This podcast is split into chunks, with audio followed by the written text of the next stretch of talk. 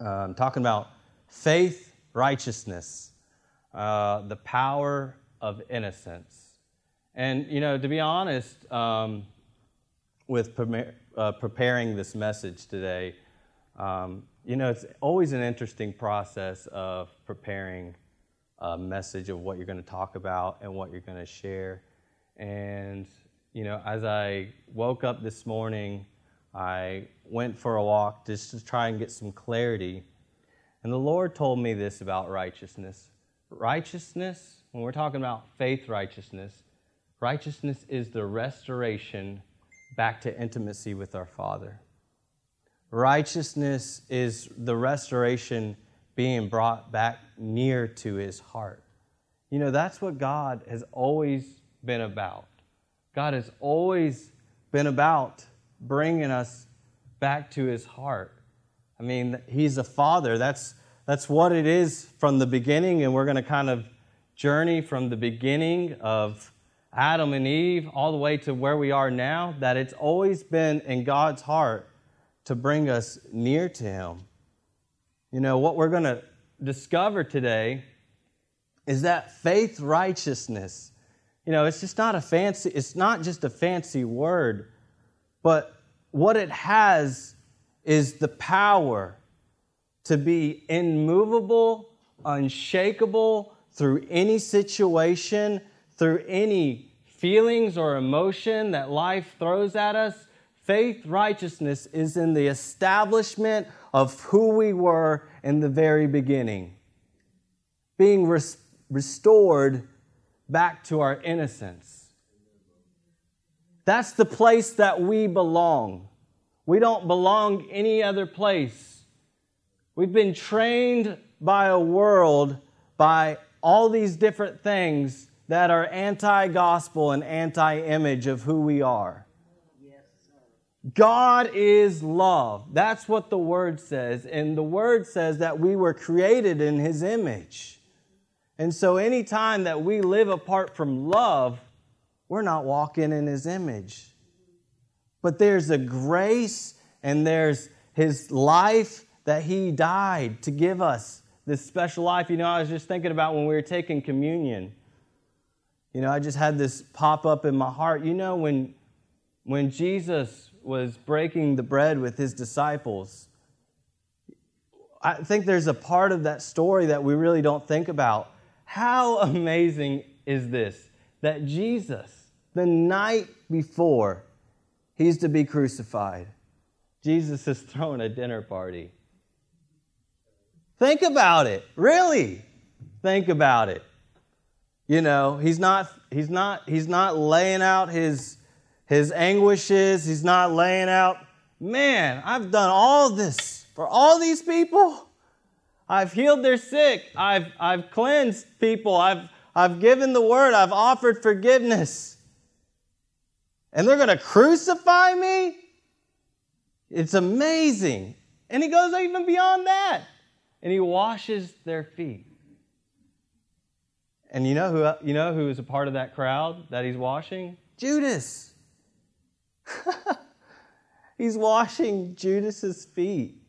How remarkable is that that Jesus Jesus was he completely identified his image with his father. Jesus said, "Follow me." Right? If Jesus said, "Follow me," is it possible that we can actually walk in his form of attributes of love and kindness and mercy, not only for ourselves, but for other people. You know, there's a verse that says that we regard no one after the flesh, but we regard them after the spirit. Well, we first, before we can regard no one after the flesh, we have to first look at ourselves and regard ourselves not after the flesh. How can we not regard others after the flesh when we continue to regard ourselves after the flesh?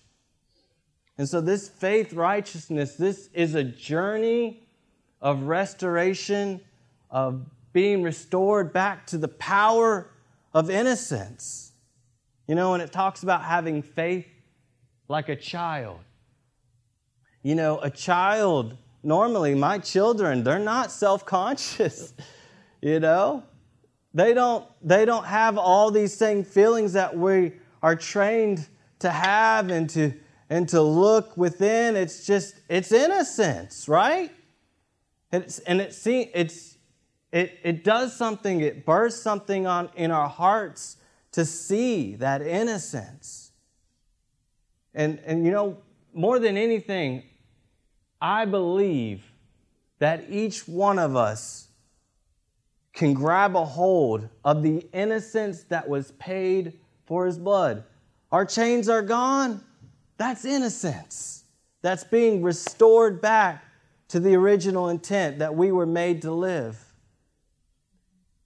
And so I believe that our hearts are being awakened to hear the gospel, to receive the gospel in a way that absolutely transforms our life. Because that's what it's about. It's about being transformed into His very image. It's about being transformed into the image of love, being restored into hope. You know, hope is not just it's not just wishful thinking. It's not something that we just we try to cling to. Hope is a confident expectation in who he is. And I believe that we can walk confident in who God has called us to be. Each and every one of us is a child of God with a plan, a purpose, and a calling. We have so much potential on the inside of us. It's waiting to explode out of us. Waiting. And I believe it's through an understanding of faith righteousness. I'm not just talking about just getting some good old information. You know, honestly, everything that I will talk about, you know, really everything that we do talk about, it's only accessible through intimacy. What is intimacy? It's relationship. You know, I was trying to think about how do you, because in my life, I, I, that's, that's established, and I want to continue to grow in that. And I'm thinking, how, how do I communicate? How do I share with people what intimacy looks like? You know, I could write a book. I could, I, I, could do lots of different things. But I, but I'm thinking, I, I was out there at the lake this morning, and I, and I see the, the geese and the little geese, and what do they do? They follow in a straight line behind the mom. Now, did those geese, those little baby geese, did they, did they go read a book on how to follow? Did, were, they, were they trained? I don't even think they were trained. I think they came out literally, they knew what to do. It is in our nature, it's in our hearts to follow God with absolute, complete devotion. It is. Like you're not, we're not a sorry sinner. I don't care if we're the sorriest saint on the planet. Like, it's awesome. Right? And so, you know, these little ducklings, nobody taught them how to follow. It's in their nature. Say, it's in my nature, in my nature. to follow God. follow God. Amen? Amen? It's simple. You know, we see what happens is when we get older, and there absolutely there is a place for logic, there's a place for reasoning, but there is a detriment. There's a de- detriment in the body of Christ when we complicate things that are simple, meant to be simple. It's called analytical thinking. We, we, we reason, we reason, and then we build doctrines on life experiences of what truth is. And that's why we have 22,000 different denominations. Is because we've reasoned what the word says instead of just believing the word for what it says. You know, we've been walking through this whole, um, we've been doing a Bible study called Spirit, Soul, and Body. And there is a huge, there's a huge detriment and a great difference between what we as believers are experiencing in the Word and what the Word says. And, you know, it's understanding the truth of who He is, what He's done, and what's on the inside of us that we can eliminate a lot of those frustrations. And I'm not saying it's going to be perfect? Am I saying that it's all going to work out perfectly? No, that's not what I'm saying. I'm, I'm, what I'm trying to do, my heart is to pull the, the curtain so far back that God is just completely exposed for who He is and what's available to each one of us. Like we don't just have to, we don't just have to, well, you know, you know, just creak that curtain just just so we can get a little bit in. No, you know the song is like I don't, you know, I'll never know how much it cost. You know, you know to see my sin upon the cross. You know that song. We ought to know how much it cost. We have to know how much it cost.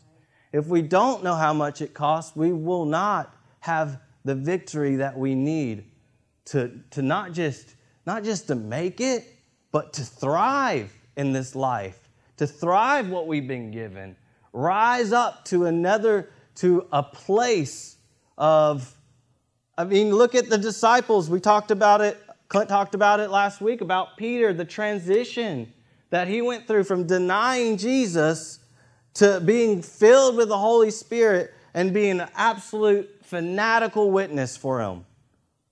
In the face of what was, you know, absolute trouble. But the Holy Spirit inspired him to completely devote his life to Him, not worrying about his own life. And so today I want to talk about we were without power. And so I'm going to kind of frame up a little bit of talking about faith righteousness. How much time do I have? I got enough time. I'm good. All right. So we're going to go into Romans 5. Y'all want to read the word? Let's read the word. Romans 5 6.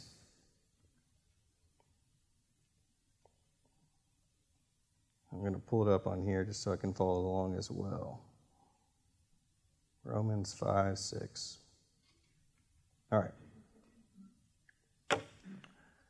It says, um, You see, at just the right time, when we were still powerless, Christ died for the ungodly. And so this is just painting a picture. And this is why I feel in my heart to kind of go back to this. You can go back to this in Ephesians 2, where it says, We were dead in our trespasses, once walking according to the course of this world. It talks about it in Romans 1. You know, sometimes we like to skip over those things, you know, where it talks about where we used to be. But we ought to know where we used to be so we can know where we're going, right? And so it gives, it gives me such a sense of gratitude. It gives me such a, a sense of thankfulness to become, to understand where I was so I know who I am now, right? And so it says, You see, at just the right time when we were still powerless. There was a time in our life that we were powerless. Before Jesus, if you don't have any power in your life and you need Jesus, accept them right now, receive them into your heart. Christ died for the ungodly. Say, Christ died for the ungodly. It says it like this in the Amplified While we were still helpless, powerless to provide for our salvation, at the right time, Christ died as a substitute for the ungodly. There was nothing that we, we, we could do. We were completely helpless. We were in a pit without Him. Verse 7 very rarely will anyone die for a righteous person, though for a good person, someone might possibly dare to die. Now, I actually taught this to our teenagers uh, Wednesday, but I actually taught it wrong. and, and I just didn't understand. When it says, it talks about in this verse about a righteous person, I always viewed the righteous person as being better than the good person. Would you think that?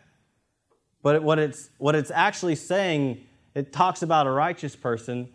So, a righteous person is somebody who's just somebody who follows the rules, right?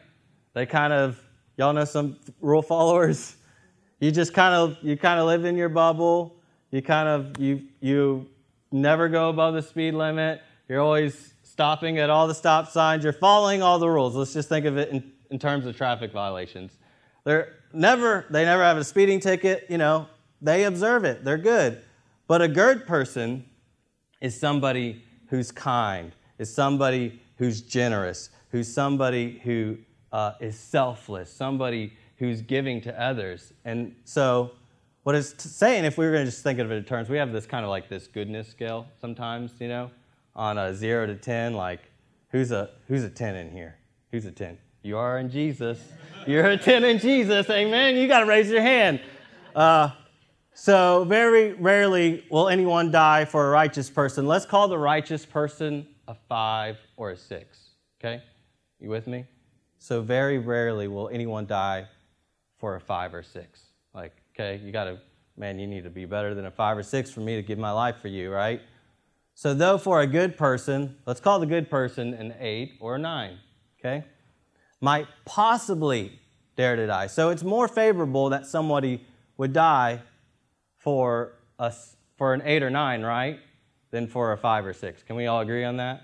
The person's better, that we would, we would. So when I think of terms, I was reading this one day, and honestly, I just, I got very emotional because I started to think about the significance of what it means uh, to lay our life down. You know, right now I have a two and a half year old daughter and a one year old, uh, Hannah Joy. She just turned one. And um, I'm a blessed man. I have an awesome, amazing wife. She's back there serving with the kids now. And uh, she, I have an amazing wife. She is the best. Um, she's super mom, really. You have no idea. My wife is super mom. She like tackles everything, takes to the, the two kids, and works here at the church and works another job and was going to Bible college all at the same time. Super mom. So um, I love, love you, honey. Um, um, but I was reading this and I was thinking about the significance of what it means to lay our life down. You know, I'm thinking about dying for this five or six, right? If I'm going to sacrifice uh, my children, like to be apart from my children, my daughters, who I just love so much, be separated from my wife and to be separated from my family. I just started to really, you know, we should think about things like get deep into thinking about what it's really what it really means for our own lives, you know. That's the power of really this being transfer having transformation in our life is to insert our lives into the Bible. What a novel concept. Um, but I started to think about this you know, being separated from all my loved ones. And I'm thinking about if I'm going to do this for, a, I don't want to do this for a five or six. You know what I mean? I'm just being real. Like, if I want to do it for somebody, they, you know, they better be an outstanding person. They better be an eight or nine, or hopefully a 10. But it says this it says um, uh, in verse 8,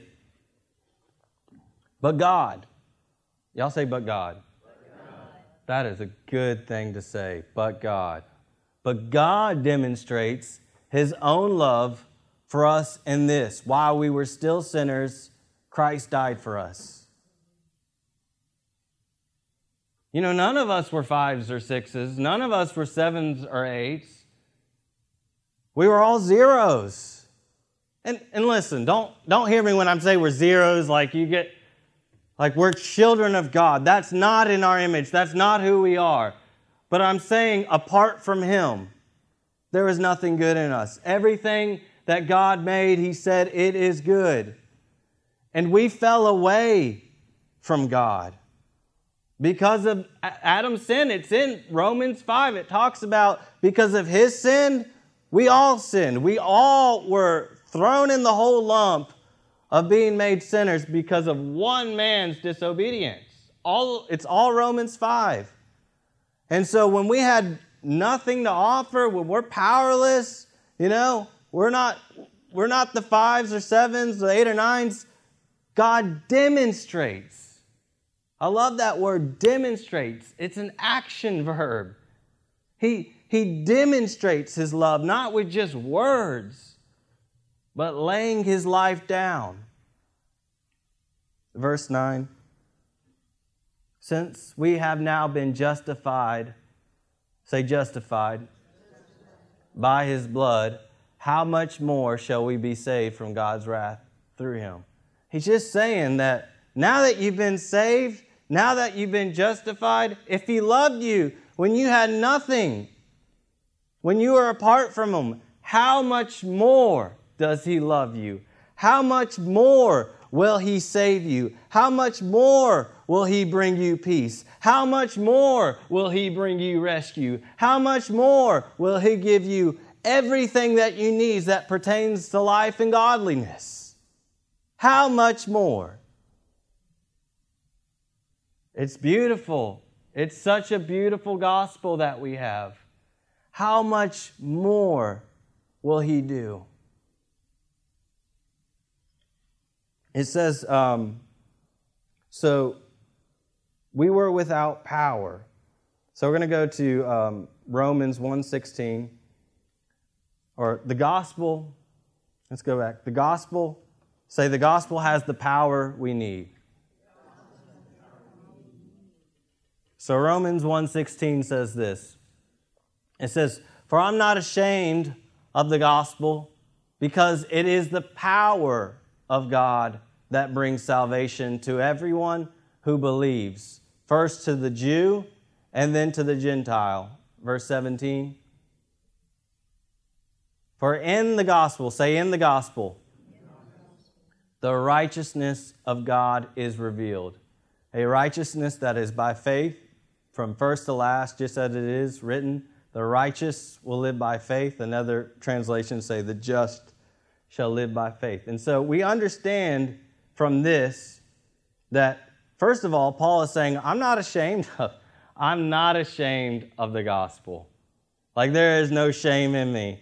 Boy, I am fanatical about this thing. I, you're going to see like how fanatical he is. That's kind of where we're going to, we're going to go through Paul's life and just show you like the context of what really a faith righteousness really means for somebody like Paul. To say, you know what, I'm not ashamed of this gospel, for in it is the power. The power for what? What is the power for? Is it just the power to perform miracles, signs, and wonders?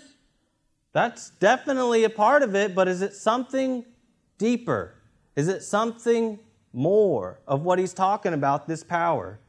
So he says, For I'm not ashamed of the gospel, for in it is the power. And in this gospel, the righteousness of God is revealed. So he's saying the gospel is powerful, and in this gospel, you will find out who you really are.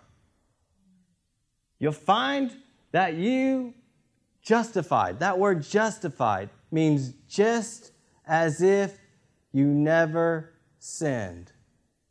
It's to be rendered innocent, it's to be rendered righteous in His sight. So, here we're going to dive into, um, I want to say this faith righteousness isn't just forgiveness of sins, it's the empowerment to live as if you never ate of the tree.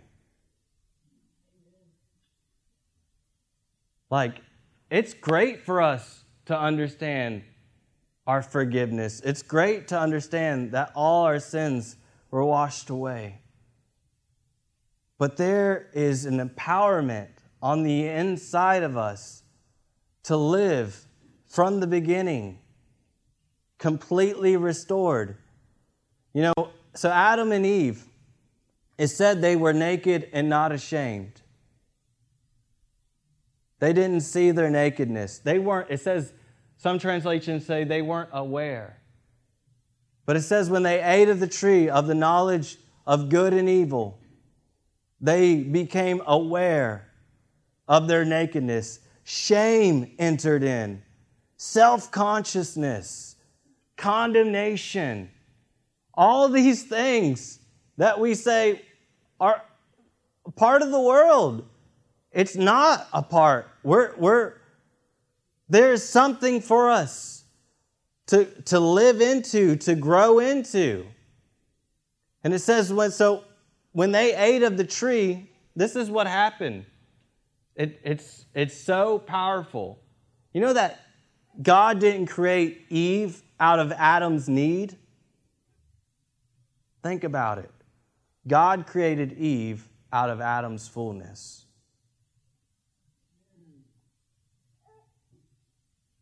You know, the whole thing about be fruitful and multiply, it's not just go have a bunch of kids. If you know what I'm saying. It's not just that. Be fruitful and multiply is regarding his image. You were made in my image, the image of love. Now go multiply who I am to the world. Go tell the world who I am. Don't just go have a bunch of kids. But multiply my image. Let people see who I am, that I walk with you in the cool of the day. That I, we have fellowship. We have, there's this unreserved intimacy, this union between us that nothing can separate. And so what happened is Satan came in the form of a snake and he, he deceived Eve. And he deceived Adam. And when they ate of the tree, they were connected to the vine. But when they ate of the tree, they were the branch that fell off. And in that moment, when Adam and Eve sinned, they became in need. See, God always desired for us to be fulfilled in Him, absolutely, completely fulfilled in who He is. And the moment that we eat of the tree, we're saying, I don't, I don't need you, God. I, or, or whatever goes on in our feelings or whatever separates us, we, we get cut away from the very thing where we belonged from in the beginning. Back, restored back to that innocence of being in complete union with Him. So here's Paul's boast. So I'll say it again faith, righteousness, it isn't just forgiveness of sins, it's the empowerment to live as if you've never ate of the tree. And, I, and I'll explain kind of more in my own personal life of how that, that truth is affecting me. Paul's boast. So, Paul's boast. So, remember in context of what we're talking about with faith righteousness, it's being restored back to who we were. Paul's boasts are in these things 2 Corinthians 11 23. These are his boasts. He's boasting about these things. He's not, he's not complaining about these things. What was happening in these verses is that there were coming false apostles and false teachers. They were coming in and, and preaching a different Jesus, they were preaching a different message. And these guys would boast about I guess, the things they would do. And, and Paul says, Listen, y'all to try and boast? Listen, I'm to boast. But I'm to boast in something completely different than the things that you're boasting in. You're boasting about your preaching and boasting about all these things. Well, I'm to show you. He says, Are they servants of Christ? I'm out of my mind to talk like this. I am more. I have worked much harder been in prison more frequently, been flogged more severely, and been exposed to death again and again. Verse 24. Five times I received from the Jews the 40 lashes minus one. Three times I was beaten with rods. Once I was pelted with stones. Three nights, uh, or three times I was shipwrecked. I spent a night and a day in the open sea. Verse 26. I've been constantly on the move. I've been in danger. We, we tell people to stay away from danger. He says, I've been constantly on the move. I've been in danger from rivers, in danger from bandits, in danger from my fellow Jews, in danger from Gentiles, in danger in the city, in danger in the country, in danger at sea, in danger from false believers. That's a lot of danger. I've labored and toiled and have often gone without sleep. I know, Paul. I have suffered too. With, with my children, yes, that's what I'm talking about, my kids. I can at least say I've, uh, I've, you know, I've gained one of these things. Uh, I'm not boasting about it though. So um, I've known hunger and thirst and have often gone without food. I've been cold and naked. Man, it sounds like a rough life. Does it not? It sounds really bad. Really, really bad. Uh, go to this next verse. This is 2 Corinthians 4 15. And you can read this. This is all in the context of what he just said right now. He says, all this, because he lists uh, numerous times in this book about all the things that he went through, right? And so he has this to say about it all this is for your benefit, so that the grace that is reaching more and more people may cause thanksgiving to overflow to the glory of God. Verse 16. Therefore, we do not lose heart. Do not lose heart. Therefore, do not be troubled. Right? Jesus said these words. Don't be troubled by what's going on in the world. Don't be troubled by tribulation. Don't be troubled by these things. For I have overcome the world. What does that mean? that means there's something there that we're not always seeing. Therefore, we do not lose heart. I don't think Paul's just faking it. Do y'all think Paul's just faking it? I know, you know, they they think I'm something, but you know, I'm going to say something good. He said, though outwardly we are wasting away, yet inwardly we are being renewed day by day. Verse 17, for our light and momentary troubles, another version says, for our light affliction, talking about in regard to all that that he just went through, are achieving for us an eternal glory that far outweighs them all. And I think there's verse, uh, verse 18. So, say so. We fix our eyes not on what is seen, but on what is unseen. Since what is seen is temporary, but what is unseen is eternal. And the reason I just bring all these, I mean, these are hard verses. like, these are like challenging verses to read. And I'm not saying that we're called to go do all that. That's not what I'm saying. That's not what I'm trying to share. What I'm trying to share is Paul had a, a, a revelation of faith righteousness. And what empowered him to go through everything that he went through was understanding who he was in Christ. Like that is like the significance of, of this power, of this empowerment, that he could literally, he could walk through trial after trial after trial after trial, and instead of being shipwrecked by it, he looked at every time that the devil poked him that it was an opportunity for the light of Jesus to shine.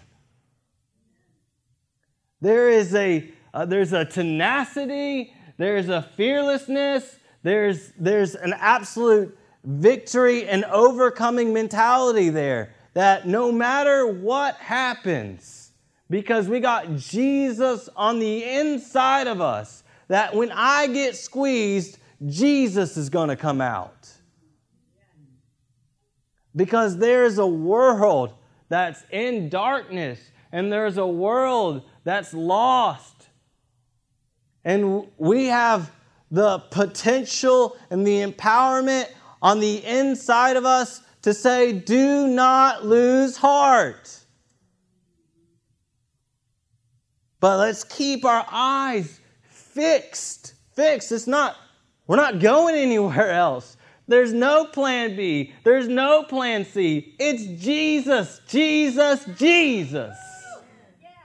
No other answer, no other solution. Jesus is the only answer that we have. Why are we surprised by what's going on in the world? They're in darkness.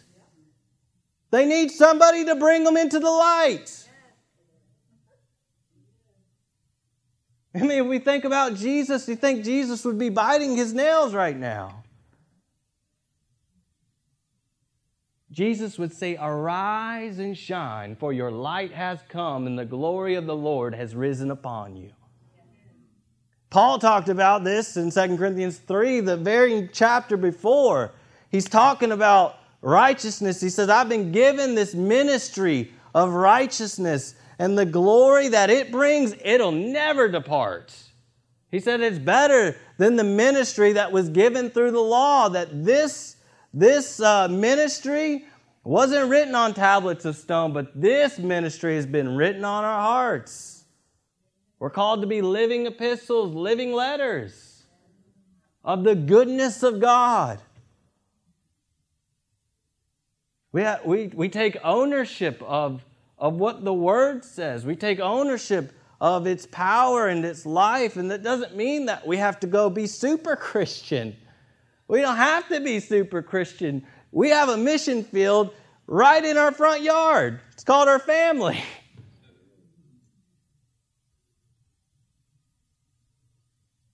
But all the things that we've been trained by, by this world and, and, and these beliefs and these lies that we carry about who we are, they, they, they, keep, they hold us back. They hold us back from living in freedom and living in victory. That's only through Him.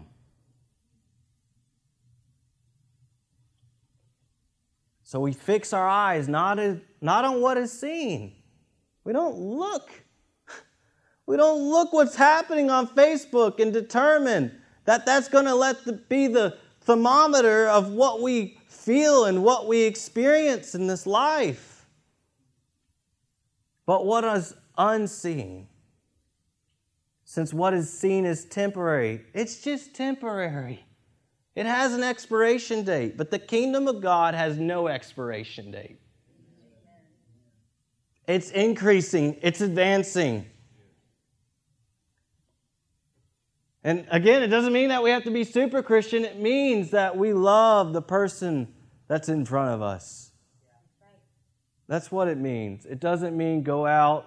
I mean, if God calls you to go live in a tent in Africa, God bless you. That's going to be the happiest place that you're going to be. If He calls you, do we trust Him and do we believe that His plans are better than the plans that we might have? Now, of course, your desires are going to line up with his desires as you delight yourself in Him. But you know what I'm saying? We got to believe that what He has for us is good. Believe Him at His word. Believe that He is a good Father and He only wants good for His children. You know, that's sad that that's such a stumbling block for most of the body of Christ. They don't even understand the goodness of God. They say that He's causing all this things that going on in the world. Absolutely not. That's not our Father. I would never put hurt for my children. Absolutely, not in a million years. And God's definition of goodness is different? Come on.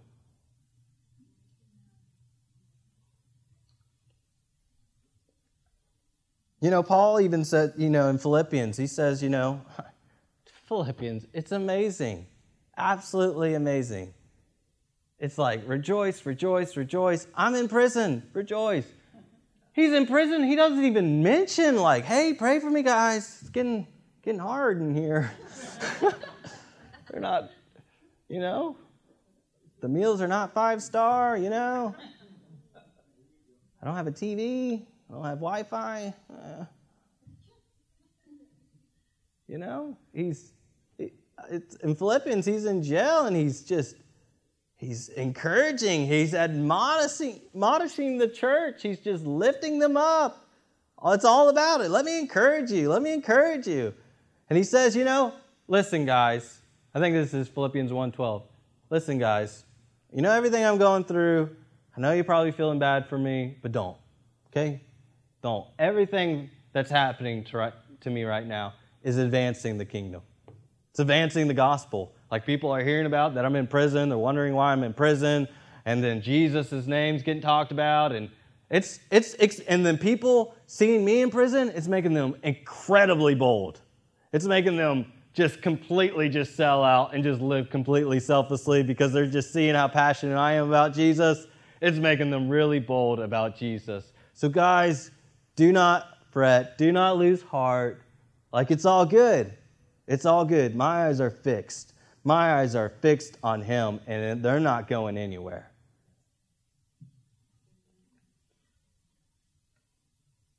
So, faith righteousness, this is a part of faith righteousness. It cleanses us from an evil conscience. You know, it talks about this. Let's go ahead and read Hebrews 10 22. Hebrews 10 is amazing. It says, Let us draw near with a true heart in full assurance of faith, that's confidence, that's trust, with our hearts sprinkled clean from an evil conscience and our bodies washed with pure water. Let's read Hebrews 1. Let's back up.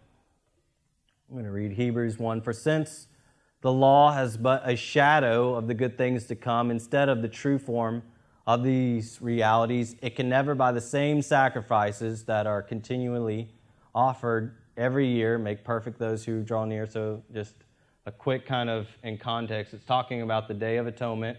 Once a year, the children of Israel would, the high priest would offer uh, a spotless lamb, and it was the cleansing for the entire nation.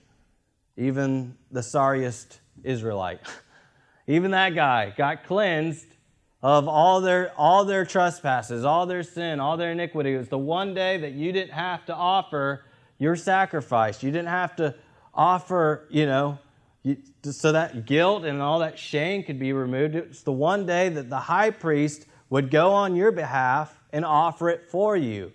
So that all that stuff, stuff that you put in your bucket, all that garbage that you put in your bucket that's been holding you back from having a relationship with God, he's like, all right, that guy's going to take your bucket and he's going to throw it away. And he's going to make you new. And so that high priest, that's what it's talking about, would do that one time a year, verse 2. And you know, we have a better high priest now. His name is Jesus. Uh, otherwise, would they not have ceased to be offered, since the worshippers, having once been cleansed, would no longer have any consciousness of sins? And I just started to think about that word a few weeks ago consciousness of sins. Do verse 3. But in these sacrifices, there's a reminder of sins every year. You know, there is a place in this faith righteousness, in this truth, an empowerment to not even be conscious of sin. We teach people to be conscious of their sin. You know, this is old covenant. This is the law. It was set up. It was it was a garden. It was a garden. It was a guardian, it was a tutor until the time of Christ. That's what Galatians 3 talks about. That what the law was used for, the purpose of it was to point us to Jesus. That was the purpose of the law. It was the purpose of these sacrifices. It was always to point us to Jesus. We need a sufficient sacrifice. We need a high priest that's never going to die, that his reign is going to last forever, that he's holy, he's blameless, and he's righteous before God, perfect, spotless in every way. Behold the Lamb of God who takes away the sins of the world. So I was thinking about, I've been thinking about this sin consciousness. I've been thinking about it and thinking about what, it would, what would my life look like living without a consciousness of sin.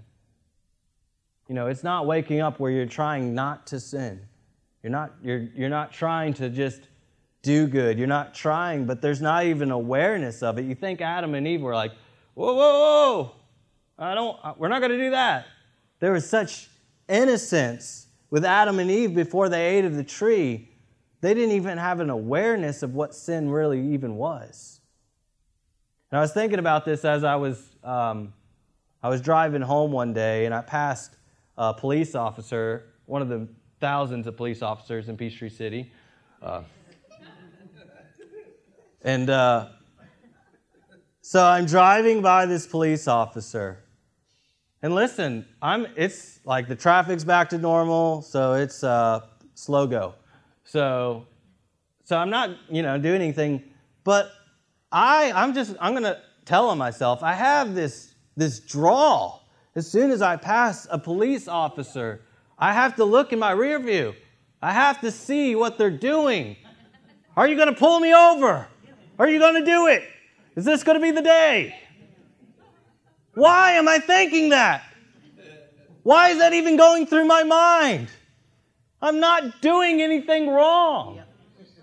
Why is there this draw to see what you're going to do? Who cares what you're going to do? Pull me over, I'm going to tell you about Jesus. Why? And I'm like, this is crazy. You know, there, I, there were days, man, there were days where you did, you did not look at the cop. Your friend that looked at the cop, you punch him.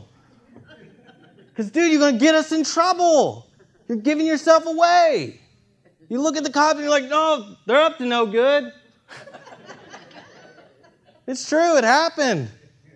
The guy would be the friend in the back seat. We passed the cop. We are up to no good, bad, zeros. Pass the cop. The back, the friend in the back seat would turn around and look. Dude, what are you doing? Whoop. Yeah. That was a no good day. So we have this draw. It's the sin consciousness, this draw. Uh, so imagine this.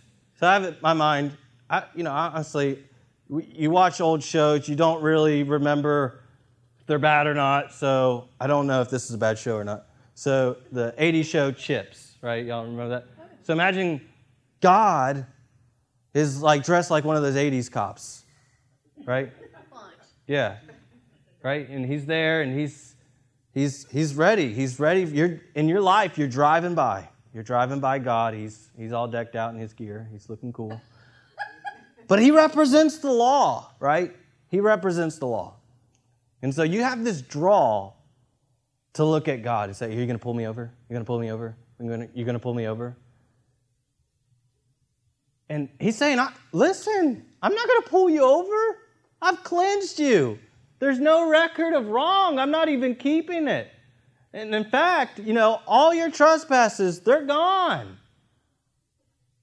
Because of Jesus and what he's done. So God's never going to write us a ticket. God's not going to pull us over. And listen, I'm not saying that God, and through relationship, is not going to correct you and do all those things. It's not what I'm saying. I'm saying He's not going to rehearse your sins, He's not going to rehearse your wrongdoings. Is, you know, as far as our sins are concerned, it's no separation between us and Him. And this faith righteousness, this, this faith, I mean, right, faith righteousness, it's believing that we've been made right with God, declared innocent in His sight. Not when we do, not, you know, not when we've got all our ducks in a row. Not when we've done everything right, not when we've read our Bible, you know, an hour a day, or we've prayed, or we've done all that. Right now, you know, God, in my very worst moment, God loved me. God poured out His love for me, and it absolutely changed my life. You know, God's love for me is the same in this very moment with me preaching the gospel. You know? As the same it was when I was hooked on drugs, going nowhere, had no purpose, didn't care about anybody else, completely lived self centered, self serving, self preserving. And that same moment, God loved me. And it was a moment when I felt sorry, and so many of us have the same, the same story. We, we recognized our need. We recognized I need some help. I can't do this on my own. I need something to fulfill me. I need something to bring me up. I need something that's going to change the desires on the inside of me. I need something that's going to make me a new creation where old things are going to pass away and all things are going to become new. I need something that I can lean all of my weight on. And it's not going to fail, it's not going to fall. And in that same moment that he loved me that much He loves me the same today. You know, if I if I go read about his love for me tomorrow, how many of you know the word's not going to change tomorrow? It's going to say the same thing. Whether I feel down here or I feel up here, his word it doesn't change. It's the same. God, I wish I had more time. But we have to put on this righteousness. He talks about in Ephesians 4 24, it says, Put on the new man that's been created in true righteousness and holiness. You know, I looked up that word put on, it means to sink into, as if a garment. You know, like you put on your PJs or put on something that's real nice, nice clothing, you sink into it. Righteousness looks good on you. Nothing else belongs on you. Shame, fear, worry, unrest, uncertainty, self this self-consciousness that paralyze. Listen, I know. And I'm honestly, I'm telling you, like if we can get a hold of this this truth, like literally, I'm just real quickly, I'll just share real quickly. Thank you for your time. You know, before last night I was tired and things going on, and some people said certain things, and I just started to roll into kind of, it made me start questioning, start doubting, start looking inward, and wondering if I had anything to say. Do I have something to say? And, I, and, and when you establish truth in your life, it says, For freedom sets you free. The truth shall set you free. And when that truth is established in your life, there's, there's, there's an anchor, and when those feelings come and you've established yourself in this righteousness and then this truth, you know, it took me a while, but then I recognized the thoughts that I've allowed, and you get tired, and it makes it susceptible for those thoughts to kind of just just kind of ease their way in. You know that the devil is he's cunning, he's deceptive. Ah! Those thoughts came in, they creeped in, and I recognized them. I said, "No, you're a lie. These are not my thoughts." These do not belong to me. I'm the righteousness of God in Christ Jesus. And I take every thought captive into the obedience of Christ. I will not be a victim to my feelings. I will not be a victim to my emotions. God created them, and they're meant to serve you and not meant to serve the devil. And I just started to declare His goodness. I just started to declare His faithfulness. We drove through Wendy's. I made sure. I said, Jesus loves you so much. He cares about you. They were freaked out.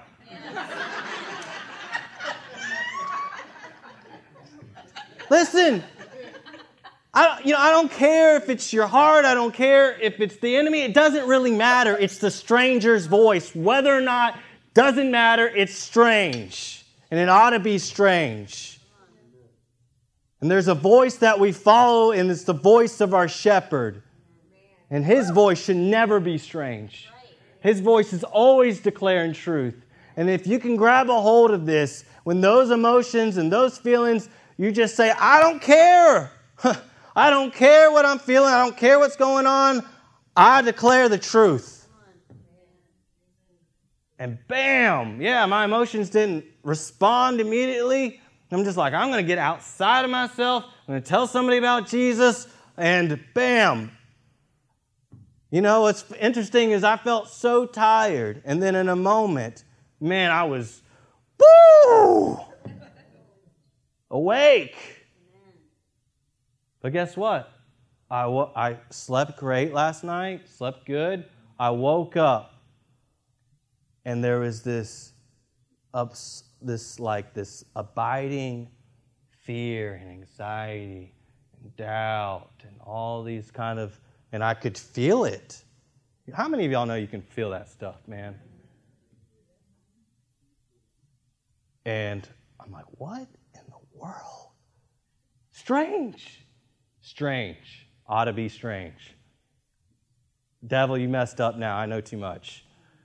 It's strange, and I recognize it's strange. I'm like, you know what? I'm feeling this. I'm just going to go for a walk. I went to the lake and I went to the dock, and there's people out there. I just got on my knees and I just lifted my hands to Jesus, and I just started to thank Him for who He is. Just started to thank Him for what He's done in my life. And I just started to thank Him that He's transforming my life. And I just thank you for what you're doing in my life. I think I'm not the same person. I'm a brand new person. I'm a new creation. God, I just lay down my life to you. I just lay down, I give my rights to you. I surrender. The only right that I have is to be your child. And I just surrender everything to you and I just worship you regardless of how I'm feeling right now. I don't care. Your word is true and you never fail. Your love never fails. And I just thank you for that, God. And I just give you my whole heart. And it's like, it's like the veil that was there just was removed. Um, the emotions that are creeping in into this country right now are veiling people's eyes. Do not be deceived. Do not lose heart. Fix your eyes on the King of Kings. Fix your eyes on the Lord of Lords. With that, we'll end. So we thank you, Lord. Man, we thank you for the gift of righteousness, God. I just thank you that your words, it's your words. They're your words, Father. I just thank you that every, I thank you that hearts are receptive. Just right now in your own heart, just make a decision. I'm going to be established in this. I'm going to give my life for this that you've declared me righteous in your sight. That you've, as Jesus is, so am I in this world. That's what your word says. I'm standing on it. I'm letting it become an anchor in my life. I'm making a decision that I will not be dominated and ruled by just my feelings. I'm not going to be dominated by my emotions, but my emotions are created to serve you. We just thank you for the grace for that, the supernatural empowerment that comes from knowing your love. That's the starting place that we go to. Is that God, you love me. Regardless if I don't feel loved, God, you love me. And I just remember your, what you've done for me each and every day. I could say today is the happiest day of my life, regardless of what's going on, because today I know you better than I did yesterday. Wow.